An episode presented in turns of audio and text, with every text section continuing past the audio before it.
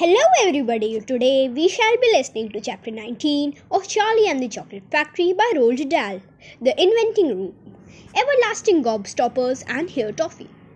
When Mr. Wonka shouted, Stop the boat! The Oompa Loompas jammed their oars into the river and bagged water furiously. The boat stopped. The Oompa Loompas guided the boat alongside the red door. On the door it said, Inventing Room, Private, Keep Out.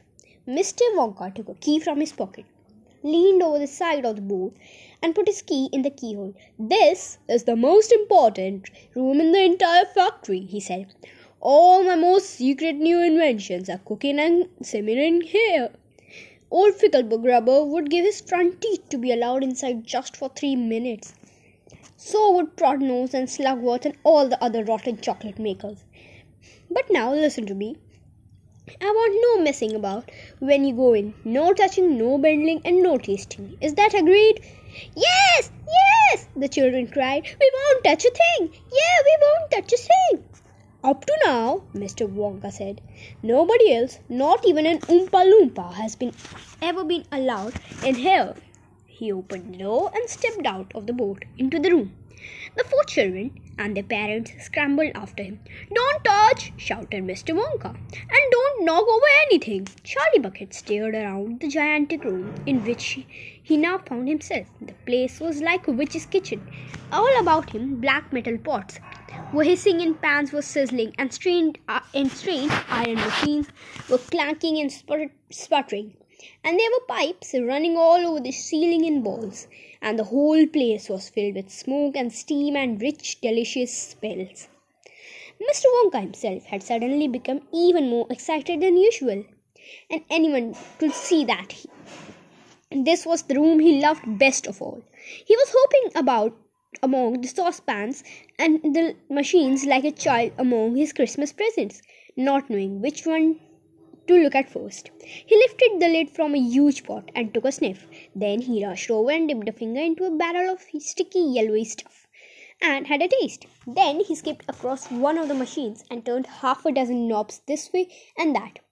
That then he peered anxiously through the glass door of a gigantic oven, rubbing his hands and cackling with delight at what he saw inside. Then he ran over to another machine, a small shiny affair that kept going and every time it went fit, a large green marble dough dropped out of it. A large green marble dropped out of it into a basket on the floor. At least it looked like a marble. Everlasting gobstoppers! cried Mr. Wonka proudly. They're completely new. I'm inventing them for children who are given very little pocket money. You could put an everlasting gobstopper in your mouth and you can suck it and suck it and suck it and suck it and it will never get any smaller. It's like gum! cried Violet Beauregarde. It's not gum, cried Mr. Wonka. Gum is for chewing. And if you tried chewing one of these gobstoppers, here you'd break your teeth off. And they'd never get any smaller. They'd never disappear. Never. At least I don't think they do. There's one of them being tested this very moment in the testing room next door. And Oompa Loompa is sucking it. He's been sucking it for nearly a year now without stopping, and it's just as good as ever. Now, over here, Mr. Wonka went on, skipping excitedly across the room to the opposite wall. Over here, I'm inventing a completely new line in toffees. He stopped beside a large saucepan. The saucepan was full of thick, gooey, purplish treacle, boiling and bubbling.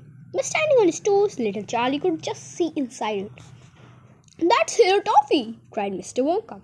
Eat just one tiny bit of it, and in exactly half an hour, a brand new, luscious, thin, silky, blue, beautiful crop of hair will start growing out all over your head, and a mustache, and a beard.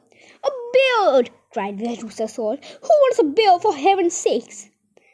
It will suit you well, said Mr. Wonka, but unfortunately the mixture is not quite ready yet. I've got it too strong. It works too well. I've tried it on an Oompa Loompa yesterday in the testing room, and immediately a huge black beard started shooting out of his chin. And the beard grew so fast that soon it was trailing all over the floor in a thick, hairy carpet. It was growing faster than we could cut it. In the end, we had to use a lawnmower to keep it in check. But I'll get the mixture soon. And when I do, then there will be no excuse for any more for little boys and girls going about with bald heads. But Mr. Wonka, said Mike Teavee, little boys and girls about like that. Don't argue, my dear child, please don't argue, cried Mr. Wonka.